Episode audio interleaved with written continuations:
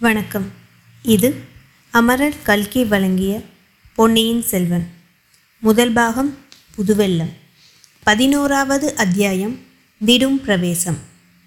இந்நாளில் கும்பகோணம் என்ற பெயரால் ஆங்கில அகராதியிலேயே கூட இடம்பெற்றிருக்கும் நகரம் நம்முடைய கதை நடந்த காலத்தில் குடந்தை என்றும் குடமூக்கு என்று வழங்கப்பட்டு வந்தது. புண்ணிய ஸ்தல மகிமையின்றி குடந்தை சோதிடராலும் அது புகழ்பெற்று இருந்தது. குடந்தைக்கு சற்று தூரத்தில் தென்மேற்கு திசையில் சோழர்களின் இடைக்கால தலைநகரமான பழையாறை வானை அளாவிய அரண்மனை மாடங்களுடன் ஆலய கோபுரங்களுடனும் கம்பீரமாக காட்சியளித்து கொண்டிருந்தது. பழையாறை அரண்மனைகளின் வசித்த அரச குலத்தினர் அனைவருடைய ஜாதகங்களையும் குழந்தை ஜோடிதர் சேகரித்து வைத்திருந்தார். அப்படி சேகரித்து வைத்திருந்த ஜாதகங்களை புரட்டித்தான் கொடும்பாளூர் இளவரசி ஜாதகத்தை அவர் கண்டெடுத்தார். சிறிது நேரம் ஜாதகத்தை உற்று பார்த்து கொண்டிருந்த பிறகு சோதிடர் வானதியின் முகத்தை ஏறிட்டு பார்த்தார். திரும்ப ஜாதகத்தை பார்த்தார். இப்படி மாறி மாறி பார்த்து கொண்டாரே தவிர வாயை திறந்து ஒன்றும் சொல்லுகிற வழியை காணவில்லை. என்ன ஜோசியரே ஏதாவது சொல்லப் போகிறீரா இல்லையா? என்று குந்தவை தேவி கேட்டார். தாயே என்னத்தை சொல்லுவது? எப்படி சொல்லுவது? முன் ஒரு தடவை தற்செயலாக இந்த ஜாதகத்தை எடுத்து பார்த்தேன். என்னாலேயே நம்ப முடியவில்லை. இப்படியும் இருக்க முடியுமா என்று சந்தேகப்பட்டு வைத்துவிட்டேன்.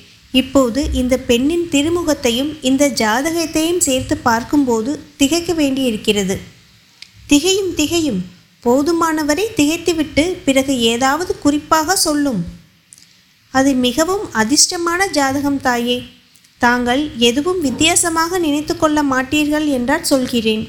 தங்களுடைய ஜாதகத்தை காட்டிலும் கூட இது ஒரு படி மேலானது. இம்மாதிரி அதிர்ஷ்ட ஜாதகத்தை நான் இதுவரை பார்த்ததே இல்லை. குந்தவை புன்னகை புரிந்தாள். வானதியோ வெட்கப்பட்டவளாய். அக்கா இந்த துரதிருஷ்டக்காரியை போய் இவர் உலகத்திலேயே இல்லாத அதிர்ஷ்டக்காரி என்கிறாரே. இப்படித்தான் இருக்கும் இவர் சொல்வதெல்லாம் என்றார். அம்மா என்ன சொன்னீர்கள்? நான் சொல்வது தவறானால் என்னுடைய தொழிலையே விட்டுவிடுகிறேன் என்றார் ஜோதிடர். வேண்டாம் சோதிடரே வேண்டாம். அப்படியெல்லாம் செய்துவிடாதீர் ஏதோ நாலு பேருக்கு நல்ல வார்த்தையாக சொல்லிக் கொண்டிரும். ஆனால் வெறுமன பொதுப்படையாக சொல்கிறீரே தவிர குறிப்பாக ஒன்றும் சொல்லவில்லையே. அதனாலே தான் இவள் சந்தேகப்படுகிறாள். குறிப்பாக சொல்ல வேண்டுமா? இதோ சொல்கிறேன். நாலு மாதத்திற்கு முன்னால் அபசகுனம் மாதிரியே தோன்றியக்கூடிய ஒரு காரியம் நடந்தது. ஏதோ ஒன்று தவறி விழுந்தது. ஆனால் அது உண்மையில் அபசகுனம் இல்லை. அதிலிருந்து தான் இந்த கோமகளுக்கு எல்லா அதிர்ஷ்டங்களும் வரப்போகின்றன. வானதி நான் என்னடி சொன்னேன்? பார்த்தாயா? என்றாள் குந்தவி தேவி. முன்னாலேயே இவருக்கு நீங்கள் சொல்லி வைத்திருப்பீர்கள் போலிருக்கிறது என்றாள் வானதி. பார்த்தீரா சோதிடரே? இந்த பெண்ணின் பேச்சை? பேசட்டும் தாயே. இப்போது எது வேண்டுமானாலும் பேசட்டும். நாளைக்கு மன்னர் மன்னனை மணந்து கொண்டு அப்படி சொல்லுங்கள். இளம் பெண்களிடம் கல்யாணத்தை பற்றி பேசினால் அல்லவா அவர்கள் சந்தோஷப்பட்டு கேட்டுக்கொண்டிருப்பார்கள் அதைத்தான் நானும் சொல்ல வருகிறேன் தாயே. திடுதிடுப்பென்று கல்யாண பேச்சை எடுக்கக்கூடாதல்லவா எடுத்தால் இந்த கிழவனுக்கு புத்தி கெட்டுவிட்டது என்று சொல்லிவிடுவார்களே. இவளுக்கு புருஷன் எங்கிருந்து வருவான்? எப்போது வருவான்? அவனுக்கு என்ன அடையாளம்? ஜாதகத்திலிருந்து இதையெல்லாம் சொல்ல முடியுமா சோதிடரே? ஆகா சொல்ல முடியாமல் என்ன? நன்றாய் சொல்ல முடியும் என்று கூறிவிட்டு ஜோதிடர் ஜாதகத்தை மறுபடியும் கவனித்து பார்த்தார். கவனித்து பார்த்தாரோ அல்லது கவனித்து பார்ப்பது போல் அவர் பாசாங்குதான் செய்தாரோ நமக்கு தெரியாது. பிறகு தலை நிமிர்ந்து நோக்கி அம்மணி இந்த இளவரசிக்கு கணவன் வெகு தூரத்திலிருந்து வரவேண்டியதில்லை. சமீபத்தில்தான் உள்ளான். ஆயினும் அந்த வீராதி வீரன் இப்போது இந்நாட்டில் இல்லை. கடல் கடந்து சென்றிருக்கிறான் என்றார் சோதிடர். இதை கேட்டதும் குந்தவை வானதியை பார்த்தாள். வானதியின் உள்ளத்தில் பொங்கிய உவகையை அவள் அடக்கி கொள்ள பார்த்தபோதும் முடியவில்லை. முகம் காட்டிவிட்டது. அப்புறம் அவன் யார்? என்ன குலம் தெரிந்து கொள்ள ஏதாவது அடையாளம் உண்டா? நன்றாக உண்டு. இந்த பெண்ணை மணந்து கொள்ளும் பாக்கியசாலியின் திருக்கரங்களில் சங்கு சக்கர ரேகை இருக்கும் அம்மா. மீண்டும் குந்தவை வானதியை பார்த்தாள். வானதியின் முகம் கவிழ்ந்து பூமியை பார்த்து கொண்டிருந்தது. அப்படியானால் இவளுடைய கைகளிலும் ஏதேனும் அடையாள ரேகை இருக்குமல்லவா? என்றாள் குந்தவை பிராட்டி. தாயே இவளுடைய பாதங்களை எப்போதாவது தாங்கள் பார்த்ததுண்டா? ஏன் சோதிடரே இது என்ன வார்த்தை? இவளுடைய காலை பிடிக்கும்படி என்னை சொல்கிறீரா? இல்லை அப்படியெல்லாம் நான் சொல்லவில்லை. ஆனால் ஒரு காலத்தில் ஆயிரம் ஆயிரம் மன்னர் குல பெண்கள் பட்ட மகிழ்ச்சிகள் அரசல குமாரிகள் ராணிகள் மகாராணிகள் இந்த பெண்ணரசியின் பாதங்களை தொட்டு பாக்கியத்திற்காக தவம் கிடப்பார்கள் தாயே. அக்கா இந்த கிழவர் என்னை பரிகாசம் செய்கிறார். இதற்காகவா என்னை இங்கே அழைத்து வந்தீர்கள்? எழுந்திருங்கள் போகலாம் என்று உண்மையாகவே பொங்கி வந்த கோபத்துடன் கூறினாள் வானதி. நீ என்னத்துக்கு பதறுகிறாயடி பெண்ணே? அவர் ஏதாவது சொல்லி கொண்டு போகட்டும். நான் ஏதாவது சொல்லிவிடவில்லை. எல்லாம் இந்த ஜாதகத்தில் குறிப்பிட்டு இருப்பவைதான் சொல்கிறேன். பாத தாமரை என்று ஏதோ கவிகள் உபசாரமாக வர்ணிப்பார்கள். இந்த பெண்ணின் உள்ளங்காலை சிறிது காட்ட சொல்லுங்கள். அதில் செந்தாமரை இதழ்களின் ரேகை கட்டாயம் இருக்கும். போதும் சோதிடரே. இவளை இப்படி இன்னும் ஏதாவது சொன்னால் என்னை கையை பிடித்து இழுத்து கொண்டு போய்விட்டு விடுவாள். இவளுக்கு வாய்க்க போகும் கணவனை பற்றி கொண்டும் சொல்லுங்கள். ஆகா சொல்கிறேன். இவளை கைப்பிடிக்கும் பாக்கியவான் வீராதி வீரனாய் இருப்பான். நூறு நூறு போர்க்களங்களில் முன்னிலையில் நின்று வாகை மாலை சூடுவான். மன்னாதி மன்னனாய் இருப்பான்.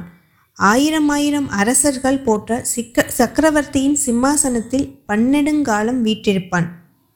ஆயிரம் ஆயிரம் அரசர்கள் போற்ற சக்கரவர்த்தியின் சிம்மாசனத்தில் பன்னெடுங்காலம் வீற்றிருப்பான். நீர் சொல்வதை நான் நம்பவில்லை. அது எப்படி நடக்க முடியும்? என்று கேட்ட குந்தவை தேவியின் முகத்திலோ ஆர்வமும் மகிழ்ச்சியும் ஐயமும் கவலையும் கலந்து தாண்டவமாடின. நானும் நம்பவில்லை. இவர் ஏதேதோ நினைத்து கொண்டு பேசுகிறார். இப்படி சொன்னால் தங்களுக்கு சந்தோஷமாய் இருக்கும் என்று கூறுகிறார் என்றாள் வானதி. இன்று நீங்கள் நம்பாவிட்டால் பாதகமில்லை. ஒரு காலத்தில் நம்புவீர்கள். அப்போது இந்த ஏழை சோதிடனை மறந்து விடாதீர்கள் அக்கா நாம் போகலாமா? என்று மறுபடி கேட்டாள் வானதி. அவளுடைய கரிய விழிகளின் ஓரங்களில் இரு கண்ணீர் துளிகள் எட்டி பார்த்து கொண்டிருந்தன. இன்னும் ஒரே ஒரு விஷயம் சொல்லிவிடுகிறேன். அதை கேட்டுவிட்டு புறப்படுங்கள். இந்த இளவரசியை மணந்து கொள்ளு போகும் வீரனுக்கு எத்தனை எத்தனையோ அபாயங்களும் கண்டங்களும் ஏற்படும். பகைவர்கள் பலர் உண்டு. ஐயா. ஆனால் அவ்வளவு அவ்வளவு அபாயங்களையும் கண்டங்களையும் முடிவில் பறந்து போகும். ஆனால் அவ்வளவு அபாயங்களும் கண்டங்களும் முடிவில் பறந்து போகும். பகைவர்கள் படுநாசம் அடைவார்கள். இந்த தேவியை அடையும் நாயகன் எல்லா தடைகளையும் மீறி மனோகத பதவியை அடைவான். இதைவிட முக்கியமான செய்தி ஒன்று உண்டு தாயே. நான் வயதானவன் ஆகையால் உள்ளதை ஒளியாமல் விட்டு சொல்கிறேன். இந்த பெண்ணின் வயிற்றை நீங்கள் ஒரு நாள் பாருங்கள். அதில் ஆளிலியின் ரேகைகள் இல்லாவிட்டால் நான் இந்த சோதிட தொழிலையை விட்டுவிடுகிறேன் ஆளிலையின் ரேகையில் என்ன விசேஷம் சோதிடரே? ஆளிலையின் மேல் பள்ளி கொண்ட பெருமான் யார் என்பது தெரியாதா? அந்த மகாவிஷ்ணுவின் அம்சத்துடன் இவள் வயிற்றில் ஒரு பிள்ளை பிறப்பான். இவளுடைய நாயகனுக்காவது பல இடைஞ்சல்கள் தடங்கல்கள் அபாயங்கள் கண்டங்கள் எல்லாம் உண்டு. ஆனால் இந்த பெண்ணின் வயிற்றில் அவதரிக்கப் போகும் குமாரனுக்கு தடங்கல் என்பதே கிடையாது. அவன் நினைத்ததெல்லாம் கைகூடும் எடுத்ததெல்லாம் நிறைவேறும். அவன் தொட்டதெல்லாம் பொன்னாகும் அவன் கால் வைத்த இடமெல்லாம் அவனுடைய ஆட்சிக்கு உள்ளாகும். அவன் கண்ணால் பார்த்த இடமெல்லாம் புலிகொடி பறக்கும் தாயே. இவளுடைய குமாரன் நடத்தி செல்லும் சைனியங்கள் பொன்னி நதியின் புது வெள்ளத்தைப் போல் எங்கும் தங்கு தடையின்றி செல்லும். ஐஷ்யலக்ஷ்மி அவனுக்கு கை காட்டி நின்று சேவகம் புரிவாள். அவன் பிறந்த நாட்டின் புகழ் மூவுலகமும் பரவும். அவன் பிறந்த குலத்தின் கீர்த்தி உலகம் உள்ள அளவு நின்று நிலவும். இவ்வாறு சோதிடர் ஆவேசம் வந்தவர் போல் சொல்லி வந்தபோது குந்தவை தேவி அவருடைய முகத்தை பார்த்து கொண்டு அவர் கூறிய வார்த்தைகளை ஒன்று விடாமல் விழுங்குபவர் போல் கேட்டுக்கொண்டிருந்தாள் அக்கா என்று தீனமான குரலை கேட்டு திடுக்கிட்டு திரும்பி பார்த்தாள். எனக்கு என்னமோ செய்கிறது என்று மேலும் தீனமாக கூறினாள் வானதி. திடீரென்று மயங்கி தரையில் சாய்ந்தாள். ஜோசியரே சீக்கிரம் கொஞ்சம் தண்ணீர் கொண்டு வாருங்கள். என்று குந்தவை சொல்லிவிட்டு வானதியை தூக்கி மடியில் போட்டுக்கொண்டாள் சோதிடர் தண்ணீர் கொண்டு வந்தார். குந்தவை தண்ணீரை வாங்கி வானதியின் முகத்தில் தெளித்தார். ஒன்றும் நேராது அம்மா கவலைப்படாதீர்கள் என்றார் ஜோதிடர். ஒரு கவலையும் இல்லை இவளுக்கு இது வழக்கம். இந்த மாதிரி இதுவரையில் ஐந்தாறு தடவை ஆகிவிட்டது. சற்று போனால் கண் விழித்து எழுந்திருப்பாள். எழுந்ததும் இது பூலோகமா கைலாசமா என்று கேட்பாள் என்றாள் குந்தவை. பிறகு சிறிய மெல்லிய குரலில் ஜோசியரே முக்கியமாக ஒன்று கேட்பதற்காகவே உங்களிடம் வந்தேன். நாடு நகரங்களிலே சில காலமாக ஜனங்கள் ஏதேதோ பேசிக்கொள்கிறார்களாமே வானத்தில் சில நாளா சில நாளாக வால் நட்சத்திரம் தோன்றுகிறதே. இதற்கெல்லாம் உண்மையில் ஏதேனும் பொருள் உண்டா? ராஜ்யத்திற்கு ஏதாவது ஆபத்து உண்டா? மாறுதல் குழப்பம் ஏதேனும் ஏற்படுமா? என்றாள் இளைய பிராட்டி. அதை மட்டும் என்னை கேட்காதீர்கள் தாயே. தேசங்கள் ராஜ்யங்கள் ராஜாங்க நிகழ்ச்சிகள் இவற்றுக்கெல்லாம் ஜாதகமும் கிடையாது ஜோசியமும் சொல்ல முடியாது. நான் பயின்ற வித்தையில் அதையெல்லாம் வரவில்லை. ஞானிகளும் ரிஷிகளும் மகான்களும் யோகிகளும் ஒருவேளை ஞான திருஷ்டியில் பார்த்து சொல்லலாம். இந்த ஏழைக்கு அந்த சக்தி கிடையாது. ராஜரீக காரியங்களில் நாள் நட்சத்திரம் ஜாதகம் ஜோசியம் எல்லாம் சக்தியற்று போய்விடுகின்றன. ஜோசியரே மிகவும் சாமர்த்தியமாக பேசுகிறீர். ராஜாங்கத்துக்கு ஜாதகம் பார்க்க வேண்டாம். ஆனால் என் தந்தையை பற்றியும் சகோதரர்களை பற்றியும் பார்த்து சொல்லலாம் அல்லவா? அவர்களுடைய ஜாதகத்தை பார்த்தால் ராஜாங்க ஜாதகத்தை பார்ப்பது போல் ஆகிவிடும் அல்லவா? சாவகாசமாக இன்னொரு நாள் பார்த்து சொல்கிறேன் அம்மா. மெதுவாக இது குழப்பங்களையும் அபாயங்களையும் நிறைந்த காலம். எல்லோருமே சிறிது ஜாக்கிரதையாக இருக்க வேண்டியதுதான். ஜோசியரே என் தந்தை சக்கரவர்த்தி பழையாறையை விட்டு தஞ்சாவூருக்கு போனதிலிருந்தே எனக்கு ஒரே கவலையாய் இருக்கின்றது. முன்னுமே சொன்னேனே தாயே மகாராஜாவுக்கு பெரிய கண்டம் இருக்கிறது. தங்கள் குடும்பத்திற்கும் பெரிய அபாயங்கள் இருக்கின்றன. துர்காதேவியின் அருள் மகிமையால் எல்லாம் நிவர்த்தியாகும்.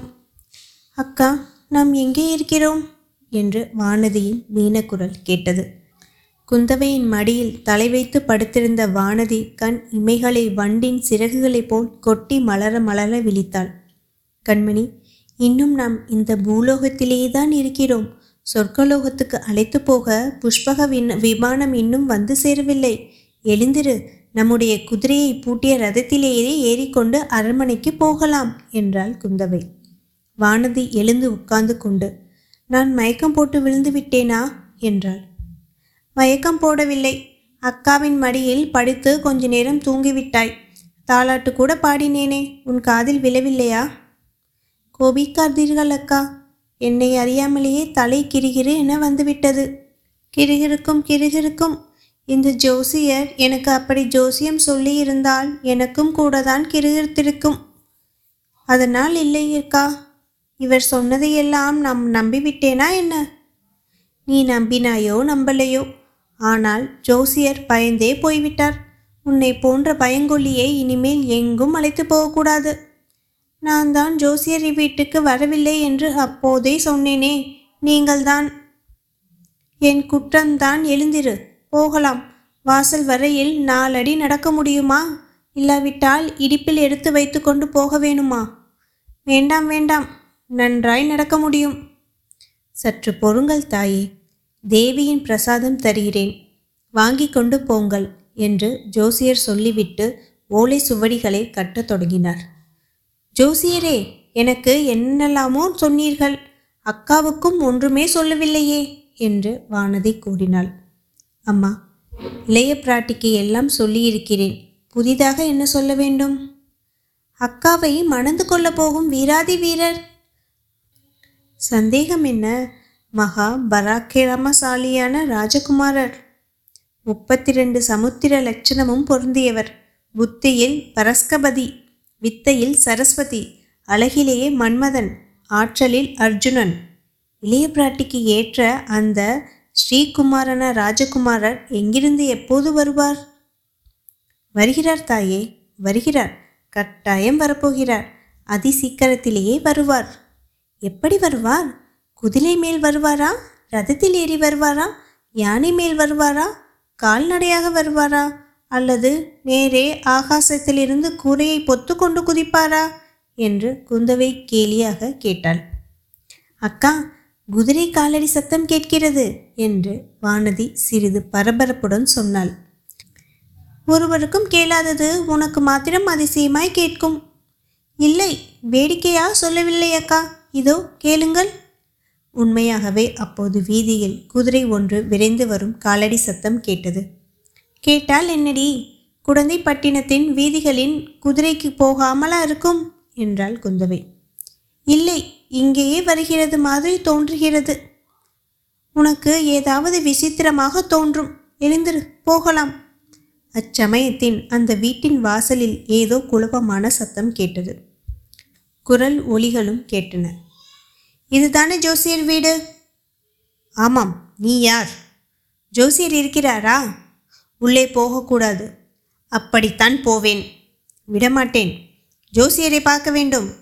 அப்புறம் வா. அப்புறம் வர முடியாது. எனக்கு மிக அவசரம். அடே அடே நில் நில். சற்று விலகி போ. தடுத்தாயோ? கொன்று விடுவேன். ஐயா ஐயா வேண்டாம். உள்ளே போக வேண்டாம். இத்தகைய குழப்பமான கூச்சல் நெருங்கி நெருங்கி கேட்டது. படார் என்று வாசற்கதவு திறந்தது.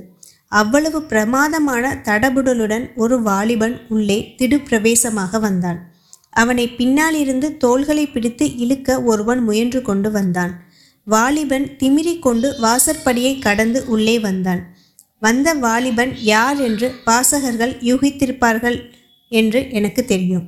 நமது வீராதி வீரன் வந்தியத்தேவன்தான். வீட்டுக்குள்ளேயே இருந்த மூன்று பேருடைய கண்களும் ஏக காலத்தில் அவ்வீரனையே பார்த்தன. வந்தியத்தேவனும் உள்ளிருந்தவர்களை பார்த்தான். இல்லை உள்ளிருந்தவர்களில் ஒருவரைத்தான் பார்த்தான். அது கூட இல்லை. குந்தவை தேவியை அவன் முழுமையாக பார்க்கவில்லை. அவளுடைய பொன் முகத்தை மட்டுமே பார்த்தான்.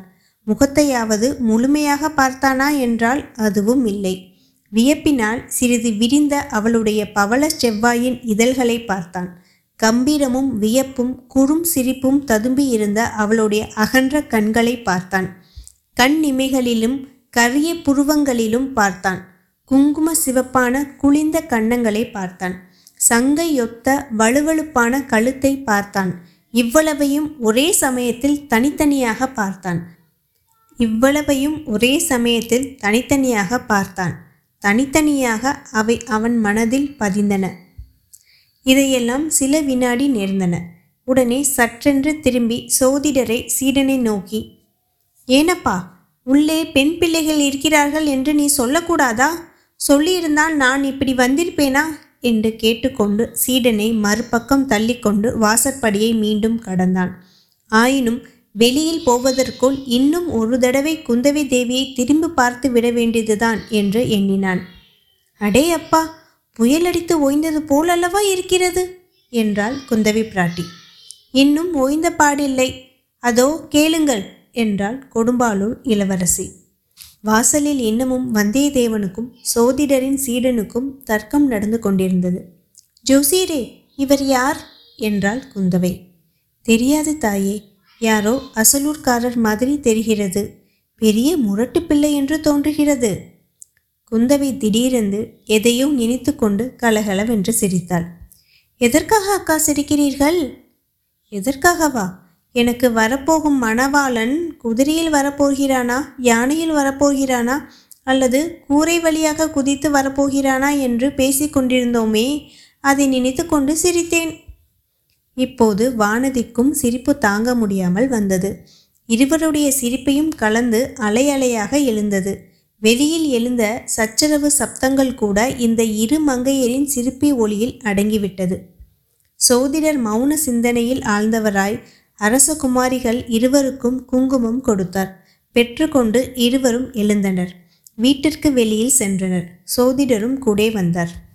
வீட்டு வாசலில் சிறிது ஒதுங்கி நின்ற வந்தியத்தேவன் பெண் மணிகளை பார்த்ததும் மன்னிக்க வேண்டும்.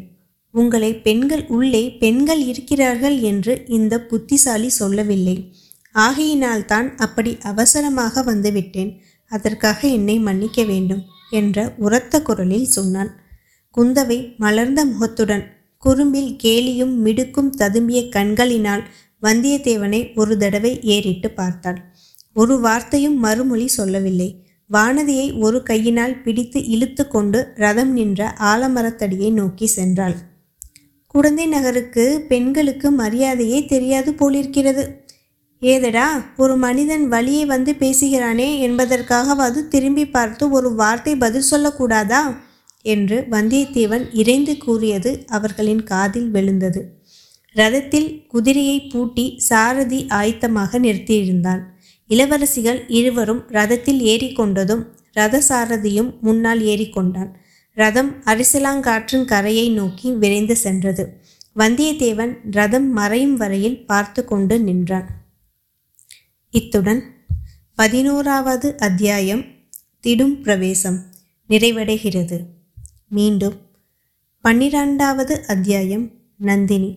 அதில் உங்களுடன் சந்திக்கிறேன். நன்றி வணக்கம்.